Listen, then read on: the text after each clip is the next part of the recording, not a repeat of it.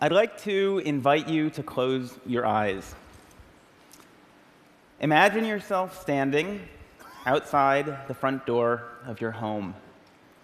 I'd like you to notice the color of the door, the material that it's made out of.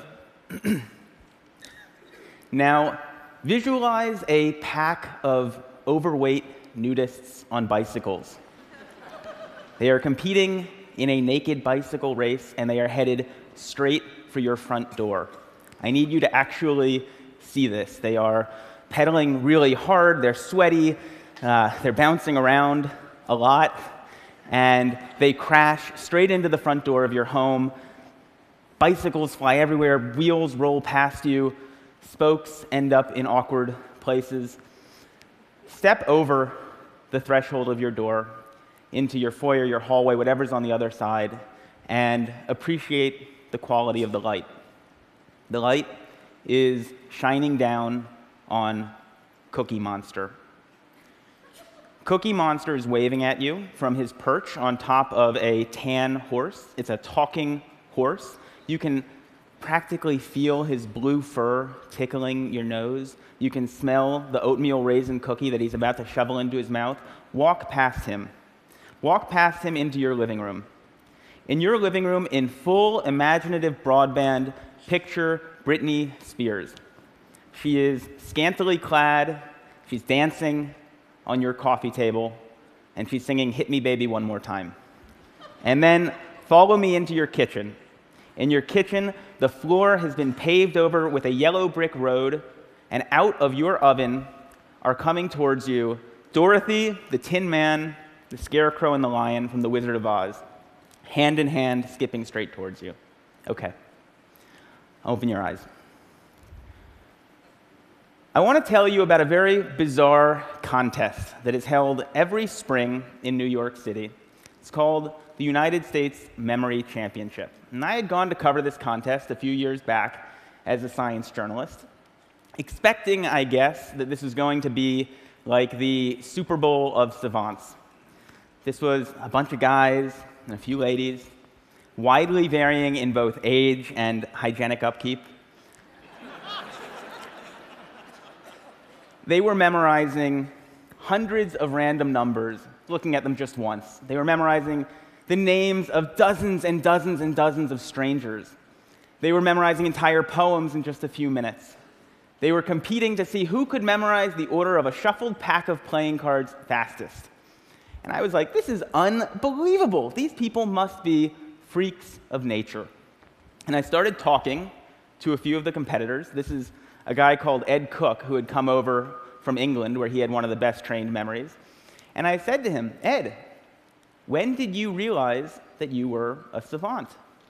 And Ed was like, I'm not a savant. In fact, I have just an average memory. Everybody who competes in this contest will tell you that they have just an average memory. We've all trained ourselves to perform these utterly miraculous feats of memory using a set of ancient techniques, techniques invented 2,500 years ago in Greece, the same techniques that Cicero had used to memorize his speeches, that medieval scholars had used to memorize entire books. And I was like, whoa, how come I never heard of this before? And we were standing outside the competition hall, and Ed, who is a wonderful, brilliant, but somewhat eccentric English guy, says to me, Josh, you're an American journalist. Do you know Britney Spears? I'm like, what? no, why? Because I really want to teach Britney Spears how to memorize the order of a shuffled pack of playing cards on US national television. It will prove to the world that anybody can do this.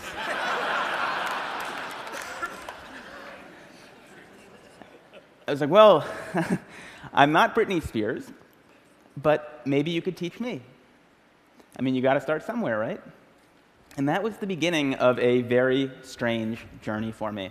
I ended up spending the better part of the next year not only training my memory, but also investigating it, trying to understand how it works, why it sometimes doesn't work, and what its potential might be. And I met a host of really interesting people. This is a guy called EP. He's an amnesiac who had very possibly the worst memory in the world. His memory was so bad that he didn't even remember he had a memory problem, which is amazing. And he was this incredibly tragic figure, but he was a window into the extent to which our memories make us who we are. At the other end of the spectrum, I met this guy. This is Kim Peek. He was the basis for Dustin Hoffman's character in the movie Rain Man. We spent an afternoon together in the Salt Lake City Public Library memorizing phone books, which was scintillating.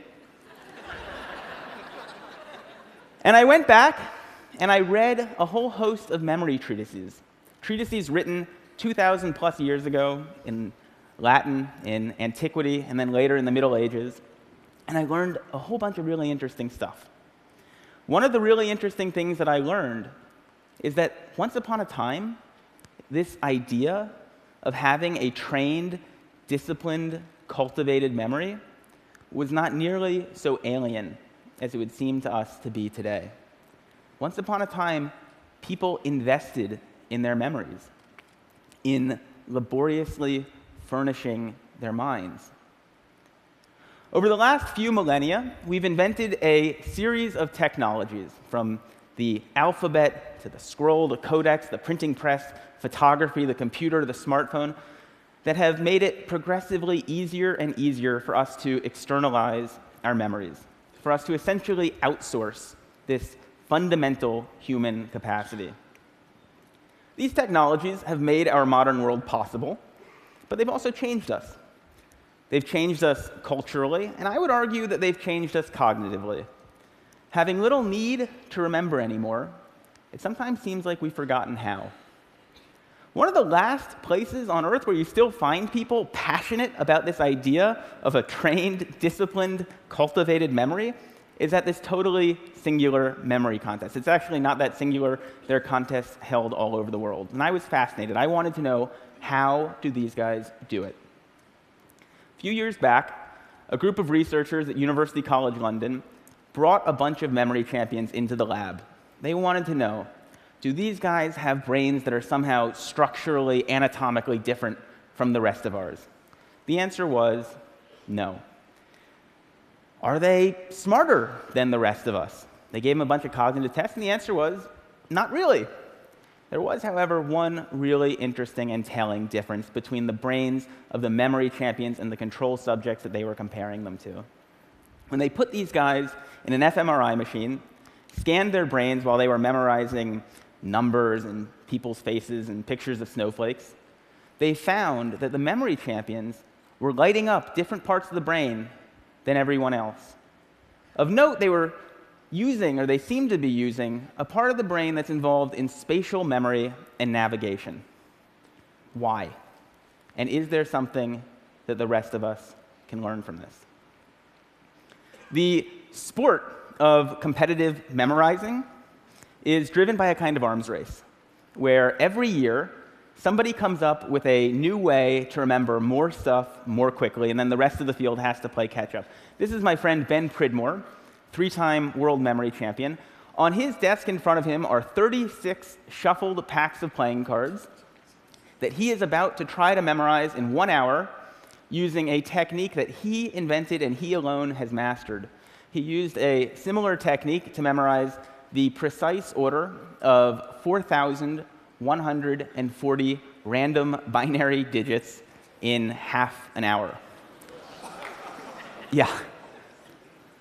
And while there are a whole host of ways of remembering stuff in these competitions, everything, all of the techniques that are being used, ultimately come down to a concept that psychologists refer to as elaborative encoding. And it's well illustrated by a nifty paradox known as the Baker Baker paradox, which goes like this If I tell two people to remember the same word, if I say to you, remember that there is a guy named Baker, that's his name. And I say to you, remember that there is a guy who is a baker, okay? And I come back to you at some point later on, and I say, Do you remember that word that I told you a while back? Do you remember what it was? The person who is told his name is a baker is less likely to remember the same word than the person who is told his job is that he is a baker. Same word, different amount of remembering. That's weird. What's going on here? Well, the name baker doesn't actually mean anything to you. It is entirely untethered from all of the other memories floating around in your skull. But the common noun baker, we know bakers. Bakers wear funny white hats. Bakers have flour on their hands. Bakers smell good when they come home from work. Maybe we even know a baker. And when we first hear that word, we start putting these associational hooks into it that make it easier to fish it back out at some later date. The entire art of what is going on in these memory contests and the entire art of remembering stuff better in everyday life is figuring out ways to transform capital B bakers into lowercase b bakers. To take information that is lacking in context, in significance, in meaning, and transform it in some way so that it becomes meaningful in the light of all of the other things that you have in your mind. One of the more elaborate techniques for doing this dates back 2,500 years to ancient Greece, came to be known as the Memory Palace. The story behind its creation goes like this There was a poet called Simonides who was attending a banquet. He was actually the hired entertainment because back then, if you wanted to throw a really slamming party, you didn't hire a DJ, you hired a poet. And he stands up, delivers his poem from memory, walks out the door, and at the moment he does, the banquet hall collapses. Kills everybody inside. Doesn't just kill everybody, it mangles the bodies beyond all recognition. Nobody can say who was inside. Nobody can say where they were sitting. The bodies can't be properly buried. It's one tragedy compounding another. Simonides, standing outside, the sole survivor amid the wreckage, closes his eyes and has this realization, which is that in his mind's eye, he can see where each of the guests at the banquet had been sitting. And he takes the relatives by the hand and guides them each to their loved ones amid the wreckage. What Simonides figured out at that moment is something that I think we all kind of intuitively know, which is that as bad as we are at remembering names and phone numbers and word for word instructions from our colleagues, we have really exceptional visual and spatial memories. If I asked you to recount the first 10 words of the story that I just told you about Simonides, chances are you would have a tough time with it. But I would wager that if I asked you to recall who is sitting on top of a talking tan horse in your foyer right now, you would be able to see that. The idea behind the memory palace is to create this imagined edifice in your mind's eye and populate it with images of the things that you want to remember. The crazier, weirder, more bizarre, funnier, raunchier, stinkier the image is, the more unforgettable it's likely to be. This is advice that goes back 2,000 plus years to the earliest Latin memory treatises. So, how does this work? Let's say that you've been invited to TED Center Stage to give a speech, and you want to do it from memory. And you want to do it the way that Cicero would have done it if he had been invited to TEDx Rome 2,000 years ago. what you might do is picture yourself at the front door of your house. And you'd come up with some sort of an absolutely crazy, ridiculous, unforgettable image to remind you that the first thing you want to talk about is this totally bizarre contest. and then you'd go inside your house and you would see an image of Cookie Monster on top of Mr. Ed. And that would remind you that you want to then introduce your friend Ed Cooke. And then you'd see an image of Britney Spears to remind you of this funny anecdote you want to tell. And you go into your kitchen, and the fourth topic you were going to talk about was this strange journey that you went on for a year, and you'd have some friends to help you remember that. This is how Roman orators memorize their speeches. Not word for word, which is just going to screw you up, but topic for topic. In fact, the phrase topic sentence, that comes from the Greek word topos, which means place. That's a vestige of when people used to think about oratory and rhetoric in these sorts of spatial terms. The phrase in the first place, that's like in the first place of your memory palace. I thought this was just fascinating, and I got really into it. And I went to a few more of these memory contests, and I had this notion that I might write something longer about this subculture of competitive memorizers. But there was a problem. The problem was that a memory contest is a pathologically boring event. Truly, it is like a bunch of people sitting around taking the SATs. I mean, the most dramatic it gets is when somebody starts massaging their temples. And I'm a journalist. I need something to write about. You know, I know that there's this incredible stuff happening in these people's minds, but I don't have access to it. And I realized if I was going to tell this story, I needed to walk in their shoes a little bit. And so I started trying to spend 15 or 20 minutes every morning before I sat down with my New York Times, just trying to remember something. Maybe it was a poem, maybe it was names from an old yearbook that I bought at a flea market. And I found that this was shockingly fun. I never would have expected that. It was fun because this is actually not about training your memory. What you're doing is you're trying to get better and better and better at creating, at dreaming up these utterly ludicrous, raunchy, hilarious, and hopefully unforgettable images in your mind's eye. And I got pretty into it. This is me wearing my standard competitive memorizers training kit. It's a pair of earmuffs and a set of safety goggles that have been masked over, except for two small pinholes, because distraction is the competitive memorizer's greatest enemy. I ended up coming back to that same contest that I had covered a year earlier, and I had this notion that I might enter it, sort of as an experiment in participatory journalism. It'd make, I thought, maybe a nice epilogue to all my research.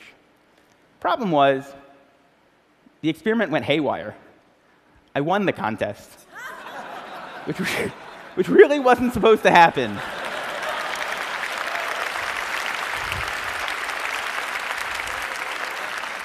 Now, it is nice to be able to memorize speeches and uh, phone numbers and shopping lists, but it's actually kind of beside the point. These are just tricks. They are tricks that work because they are based on some pretty basic principles about how our brains work.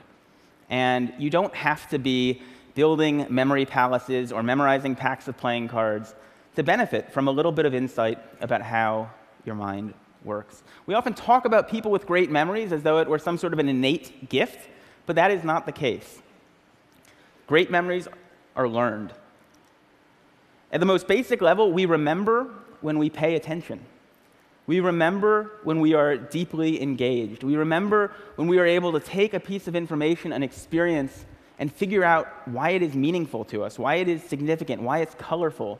When we're able to transform it in some way that it makes sense in the light of all of the other things floating around in our minds, when we're able to transform bakers into bakers. The memory palace, these memory techniques, they're just shortcuts. In fact, they're not even really shortcuts.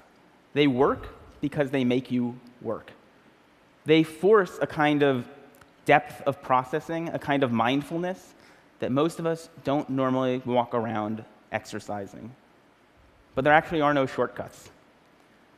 This is how stuff is made memorable. And I think if there's one thing that I want to leave you with, it's what EP, the amnesiac who couldn't even remember that he had a memory problem, left me with, which is the notion that our lives are the sum of our memories.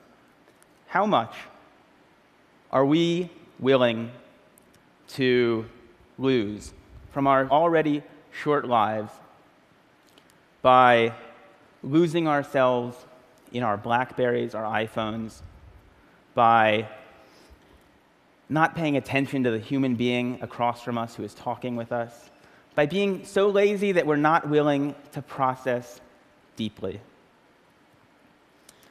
I learned firsthand that there are incredible memory capacities latent in all of us. But if you want to live a memorable life, You have to be the kind of person who remembers to remember. Thank you.